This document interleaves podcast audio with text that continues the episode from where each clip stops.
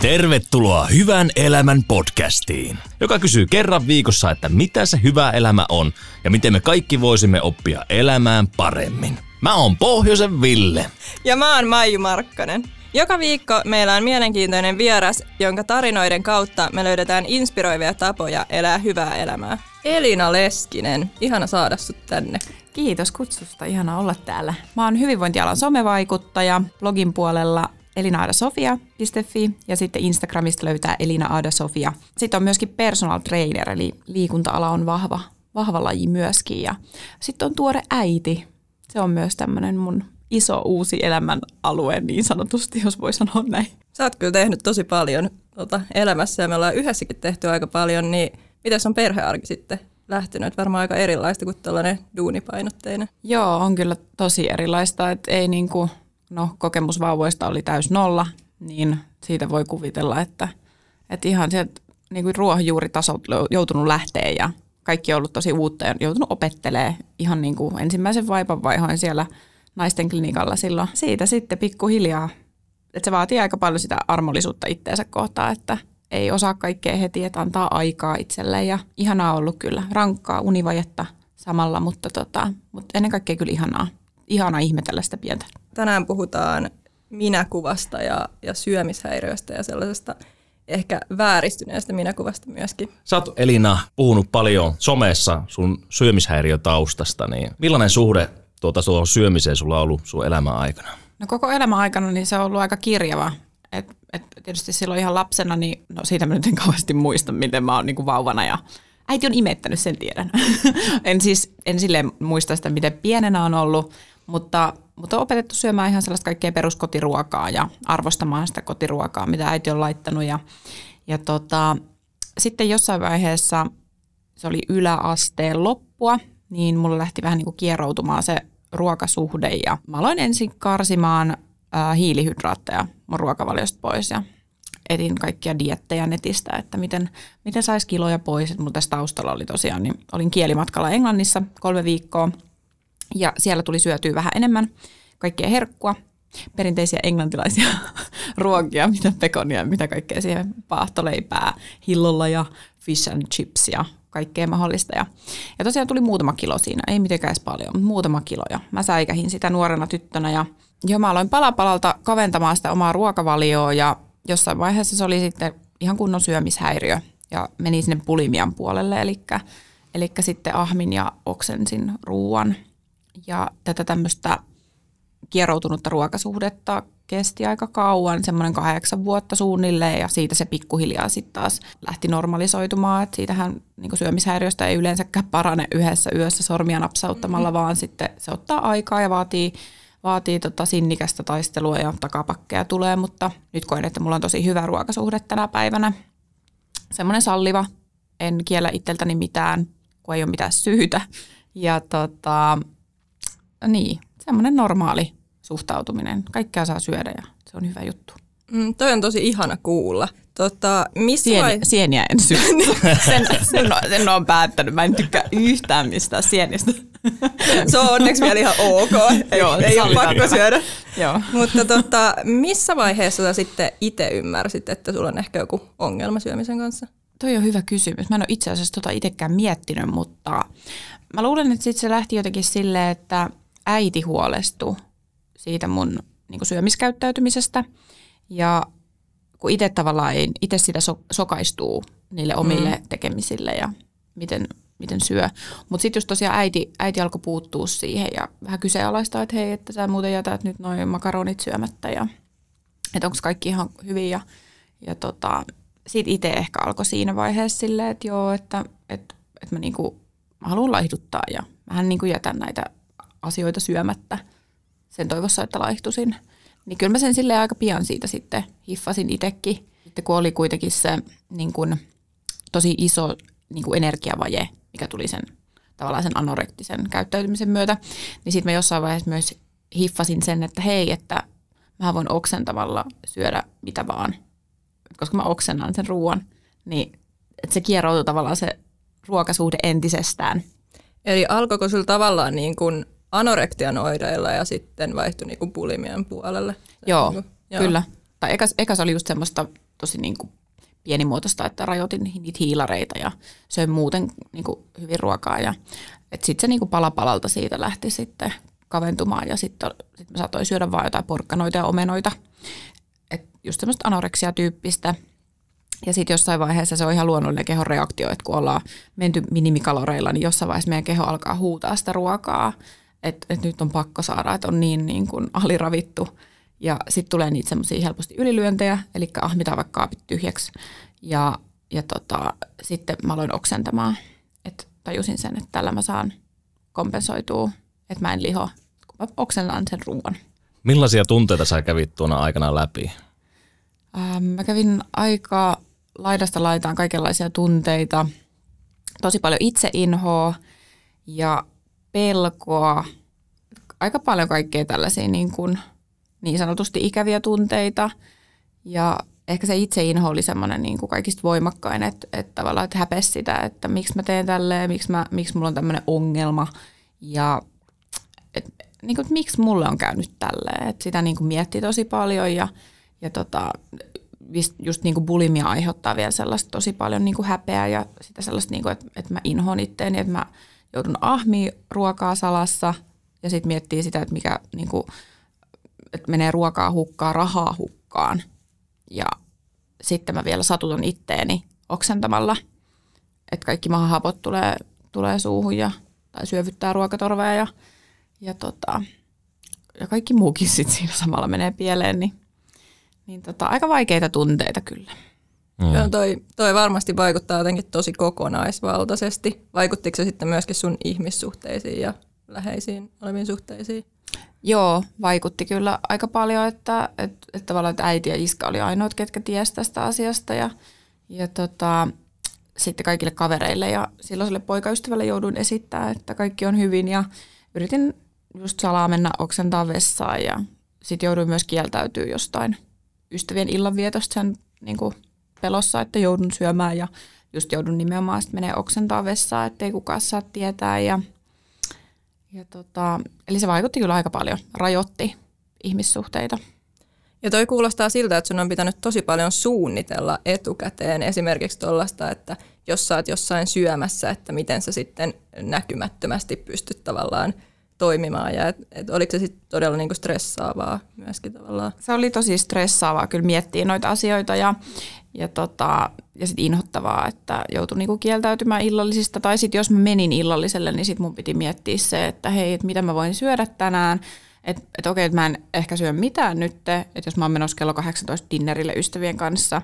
Ja sitten just piti miettiä se vessatilanne, että pääsenkö mä oksentamaan ja käynkö mä mahdollisesti lenkillä ennen sitä vai jälkeen sen ja ehinkö varmasti lenkille, että se oli kyllä todella stressaavaa, että sitä joutui miettimään kaikkea, niin kuin, kaikkea tällaisia asioita, että nämä valtas niin kuin ajatukset kokonaisvaltaisesti kyllä.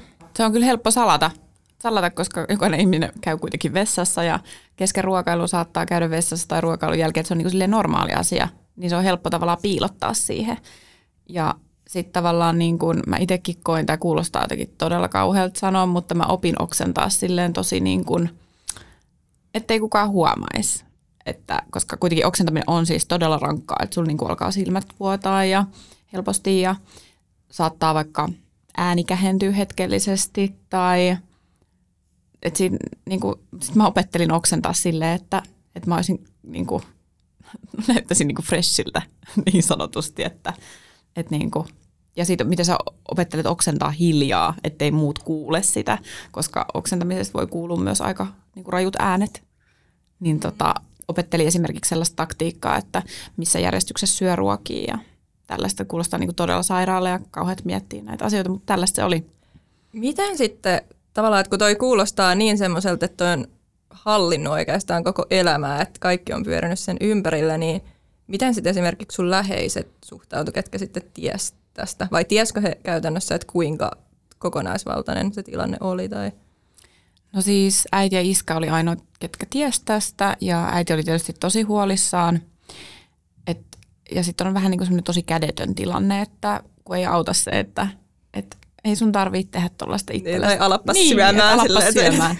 Et siinä, ei kuin, niinku, et siinä, ei, siinä on tosi vaikea kuin niinku puuttua siihen, koska yleensä syömishäiriöitä sairastavat on tosi herkkiä ja, ja muutenkin tosi herkkä aihe sille, että miten sä pystyt puuttuu siihen sille, että ei toinen suutu tai provosoidu, koska mähän provosoiduin tosi her- herkästi siinä, että, että esimerkiksi jos iskä nappasi mun lautaselta palan päärynää, kun mä olin pilkkonut kaiken mulle siihen valmiiksi. Ja jos iskä sattui siitä nappaa yhden, niin mä saatoin suuttua siitä niin paljon, että mä heitin lautasen seinään ja, ja sanoin, että en sit syö mitään, että kerta sä otit mun lautaselta. Että niin kuin, sai kyllä olla tosi varovainen, varovainen sitten, että mitä sanoo tai tekee. Ja, että aika paljon huolta aiheutin kyllä vanhemmille. Miten sitten se paranemisprosessi alkoi?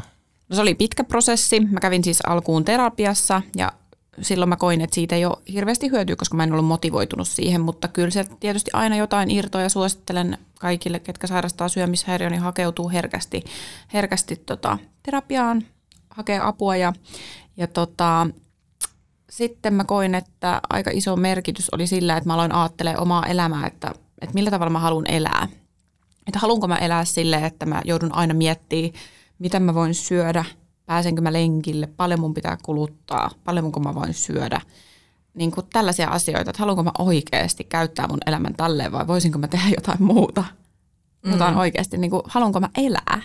Ja sitten tosi iso merkitys oli just niin kuin ihmissuhteilla, että on semmoisissa, että on semmoisia ihmisiä ympärillä, jotka hyväksyvät sellaisena kuin sä oot ja, ja tota, niin kuin, kenestä saat hyvää energiaa mutta se hyväksyminen on niin kuin kaikista tärkeintä, ettei, niin kuin, ettei kukaan tuomitse sua tai että sä oot oikeasti sellaisessa hyväksyvässä porukassa. Ja, ja tota, paljon joutuu tekemään just työtä itsensä kanssa sille, että miettii sitä, että onko oikeasti niin kuin kauneuspainosta kiinni vai että et mikä siihen oikeasti vaikuttaa.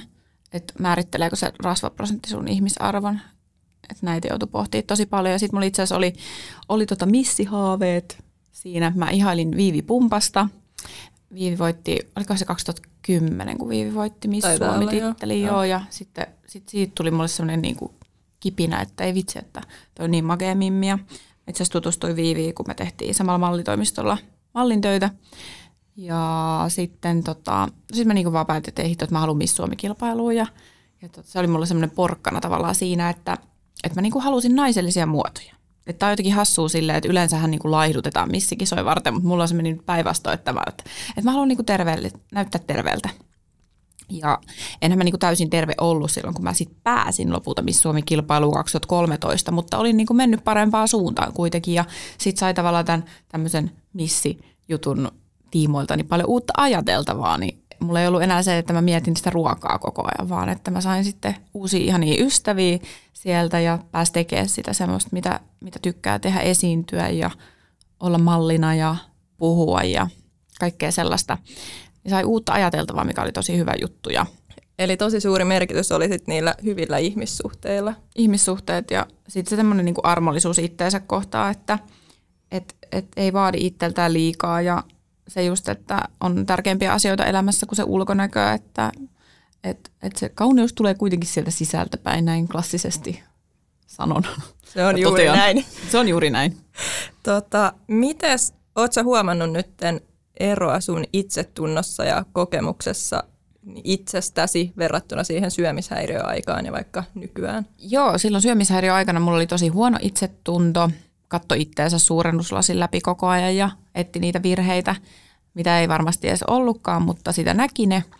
Ja sitten tota, siinä syömisäädöstä parantuessa, niin just kun oppi sitä armollisuutta itteensä kohtaan, niin itse tuntokin parani ja ajattelin silleen, että hei, että mä kelpaan kyllä tällä, tällaisena kuin mä oon ja että sillä ei ole merkitystä painanko mä kolme kiloa enemmän vai kolme kiloa vähemmän, että, että, että on tärkeimpiäkin asioita elämässä ja nykyisin niin kuin viimeisimpinä vuosina mulla on ollut parhain itsetunto – mitä, on, mitä mulla on ollut koskaan elämässä. Ja sitten itse asiassa nyt raskauden aikana mä oon kokenut semmoisia tosi hämmentäviä tunteita, kun, tai sillä niinku semmoista hetkellistä itsetunnon niinku romahtamista ja pelkoa ja vähän semmoisia samanlaisia niinku fiiliksiä, tunteita, mitä silloin syömishäiriöaikana. Ja tätä mä ihmettelin tosi paljon ja mä kävin, kävin itse asiassa Pelkopolin psykologin kanssa juttelemassa Teamsissa. Siinä oivalsin, että et, et silloin syömishäiriöaikana niin oli kyseessä iso elämänmuutos – Eli tämmöinen niin aikuiseksi kasvaminen, eli murrosikä. Se oli, mä olin about 15 silloin, kun mä sairastuin, niin se oli murrosikä.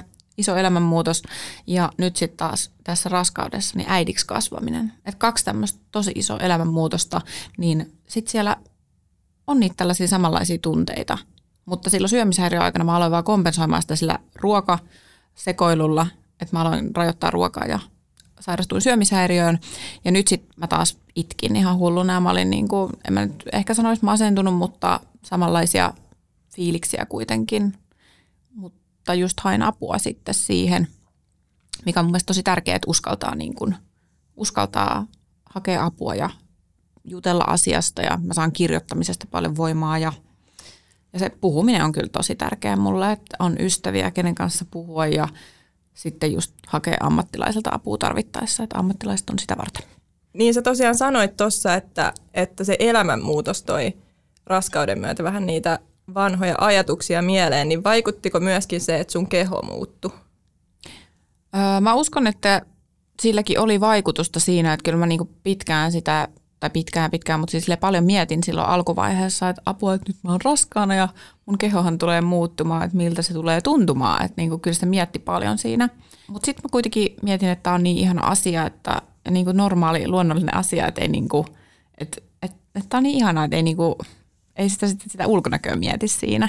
Että kasvakoot maha, että se on se vauva siellä kasvaa ja se tarvii ruokaa ja rakkautta ja kaikkea niin kuin, rakkautta omaa kehoa kohtaan. Ja, et, et, kyllä se mietti, mutta ei siinä niin kuin, sit ollut mitään sen suurempaa. Et kyllähän se ehkä eniten siis, no joo, siis e, itse asiassa eniten niin kuin mua ärsytti se, että, että kun se niin kuin toimintakyky meni siinä raskauden, raskauden aikana silleen, että kun mä en voi enää hyppiä burpeita, siis mähän voin raskauden ajan tosi hyvin ja pystyy liikkumaan tosi hyvin, että mä oon niin kuin kiitollinen siitä, että mä pystyin, mutta sitten kun tuli niin kuin, että mä en pysty kaikkea tekemään, mitä mä oon tottunut tekemään, niin se toi semmoista ärsytystä niin kuin omaa kroppaa kohtaan, että mun kroppa ei ole nyt vaan mun, että se on myös sen lapsen tavallaan niin se oli semmoinen niin kuin ehkä, niin kuin, mitä mä inhosin.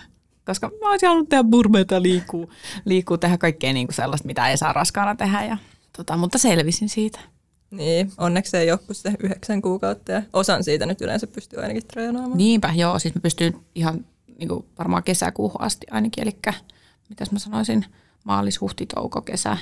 No siis varmaan suunnilleen puolet ajasta pystyin tosi niin kuin normaalisti treenaamaan, niin tosi hyvin – Hyvin kyllä, että ei tarvi valittaa. Mutta valitan kuitenkin, se on, se on välillä sallittu.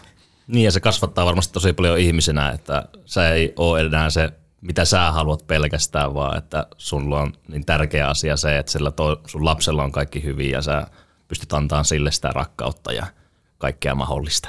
Kyllä joo, se laittaa miettiä silleen niin kuin elämää ihan uusiksi ja sitä kun joutui hidastaa, niin se oli eka tosi kova paikka, mutta sitten tajus, että tämä on oikeasti tosi hyvä juttu välillä hidastaa ja ehtii pohtia asioita ja arvoja ja kaikkea uusiksi. Jos mietit nyt sun elämää versus silloin, kun sulla oli syömishäiriö vaikka pahimmillaan, niin mikä sulle nyt on niin merkityksellistä elämässä versus se aika? No silloin syömishäiriö aikana mä olin tosi ulkonäkökeskeinen ja mietin vain sitä omaa ulkonäköä, mille mä näytän ja mitä hän muut mahtaa ajatella musta. Että ne oli niin kuin ehkä ne semmoiset main pointit mun elämässä kuulostaa jotenkin tosi surulliselta, mutta näin se oli. Ja nykyisissä sitten taas mulla on niin kuin arvoja elämässä, niin perhe on tosi tärkeä asia ja se, että on, on hyviä ystäviä, ihmisiä, kelle puhua, öö, on ruokaa jääkaapissa ja mahdollisuus tehdä sitä, mitä tykkää ja on kotia. Aika kaikkea tällaisia, niin kuin, niin kuin voisi sanoa tavallisia niin kuin asioita, arkisia asioita, mutta ne on niitä isoja asioita, mitkä merkitsee – ja sitten tietysti se terveys on myös tosi iso arvo, että on, te, on saanut olla terve ja kiitollinen siitä. Ja just toi perhe nyt tälleen niin kuin ehkä niin kuin isoimpana ja tuoreimpana juttuna, että on toi pieni vauva, niin siitä on kyllä niin kiitollinen. Niin, se on niin tärkeää, että me tunnistetaan ja löydetään hyviä arvoja, joiden mukaan me arvotetaan sitä, mitä me tehdään elämässä. Jos sulla on vääränlaisia arvoja, jotka ohjaa sua, niin ne ohjaa niin helposti väärään suuntaan. Kyllä. Esimerkiksi just niin kuin työskentelen pt myöskin, niin mä yritän aina mun asiakkaille sanoa sitä, että, että, että tavallaan, että hakee siitä liikunnasta semmoista oikeasti iloa ja tekee sellaista liikuntaa, mistä tykkää. Että ei lähde liikkumaan ulkonäkö edellä, vaan miettii oikeasti sen lajin kautta, että kaikkien ei tarvitse mennä kuntosalille, se ei ole kaikkia varten, vaan miettii sen, että hei, mä saatan vaikka tykätä padelista. Että kaikkien ei tarvitse tykätä samasta, vaan että löytää oikeasti sen oman lajin ja unohtaa sen ulkonaan, heittäytyy siihen tekemiseen, niin se ulkonäkö tulee sieltä niinku plussana sitten. Että se ei ole se main pointti siinä tekemisessä, vaan kun sulla on hauskaa tekemistä, sä nautit siitä, mitä sä teet, niin silloin sä jaksat tehdä sitä päivästä toiseen. Ja joka päivä nyt ei tarvitse liikkua, mutta kuitenkin, että siitä muodostuu semmoinen hyvä rutiini siitä kivasta liikunnasta, niin sitten se ulkonäkö tulee siellä niin perästä plussana. Eli pitäisi löytää se liikunnan ilokin sisäisen motivaation kautta, eikä sitten mennä se edellä, että miltä haluaa näyttää, vaan enemmän se, että mikä tekee onnelliseksi tai minkä kokee itselleen mielekkääksi. Kyllä, just se sisäisen motivaation löytäminen on tosi tärkeää sen niin pitkä, pitkäkantoisen tekemisen takia, että ei olisi sellaista, että nyt mä lähden pakosti juoksemaan lenkille ja nyt mun on pakko syödä tätä kanaa ja riisiä. Et jos elämästä tulee vaan tuollaista pakkoa, just jonkun tommosen takia, että haluaa vaikka väkisin näyttää joltain Victoria's Secretin mallilta, niin se ei ole kauhean mm. kauaskantosta, että siihen niin kuin kyllästyy ja se väsyttää ja alkaa vituttamaan ja että siitä tulee oikeasti niin kuin aika hirveetä. Mutta sitten kun löytää sen semmoisen oikean, oikean lajin, mitä tykkää tehdä ja syö hyvää ruokaa, mistä nauttii, niin näillä asioilla pärjää pitkälle. Ja varmasti nyt kun sulla on sun ihana lapsikin, niin sua varmasti motivoi myös se, että sä hänelle haluat antaa semmoisen maailmankuvan, joka auttaa häntä kasvamaan terveeksi ja hyvinvoivaksi ihmiseksi.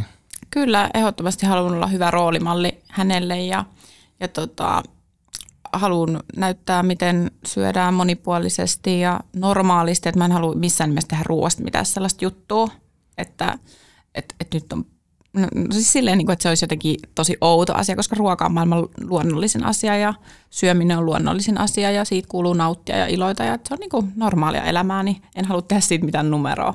Että näyttää tosi niin kuin normaalia elämää. Sä oot varmasti oppinut tosi paljon ton sun kokemuksen kautta, niin mitkä olisi sellaisia vinkkejä, mitä sä haluaisit antaa ihmisille, jotka on samassa tilanteessa tai kamppailee vaikka syömishäiriön kanssa? No mä haluaisin kannustaa miettiä just niitä omia elämänarvoja, että millä tavalla haluaa elää. Että oikeasti onko se sen arvosta, että sun pitää miettiä, mitä sä voit syödä ja joudutko sä lähteä nyt jollekin hikirääki-lenkille, vaikka sä et haluisi, että miettii niitä elämän arvoja, että mitä oikeasti haluaa tehdä ja mitkä asiat merkitsee elämässä.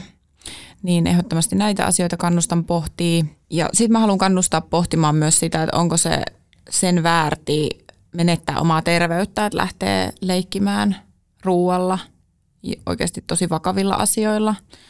Syömishäiriökin on semmoinen, mikä tulee tosi salakavallasti ja syöminen voi lähteä kieroutumaan tosi helposti, niin, niin tota, näillä asioilla ei kannata leikkiä, että oikeasti miettii sitä omaa terveyttä, että kannattaako, kannattaako niin sanotusti lähteä tavallaan niin hakee, tavoittelee jotain semmoista ulkonäköä, mikä ei ole saavutettavissa, koska meillä kaikilla on muutenkin omanlaiset niin kuin kehon niin kuin muodot. Meillä on kaikilla eri malliset lantiot, että me ei saada jotain välttämättä mitään Victoria's Secretin lantioa, mallin lantioa. Eikä niin kuin, että se just, että me ollaan kaikki omanlaisia unikkeja yksilöitä, niin ei kannata lähteä vertaa itteensä toiseen. Että se vertaaminen on aika iso myrkky. Toi oli hyvin sanottu. Miten sitten, jos joku vaikka huomaa, että läheisellä saattaisi olla syömishäiriö, niin olisiko joku vinkki, että miten sitten kannattaisi tilannetta lähestyä? Ei ainakaan lähteä tuomitsemaan ja sellaisella hyökkäävällä, että nyt alas syömään ja semmoinen ei toimi todellakaan, vaan ehkä just niin kuin enemmänkin sille herättelee, miettii niitä omia arvoja.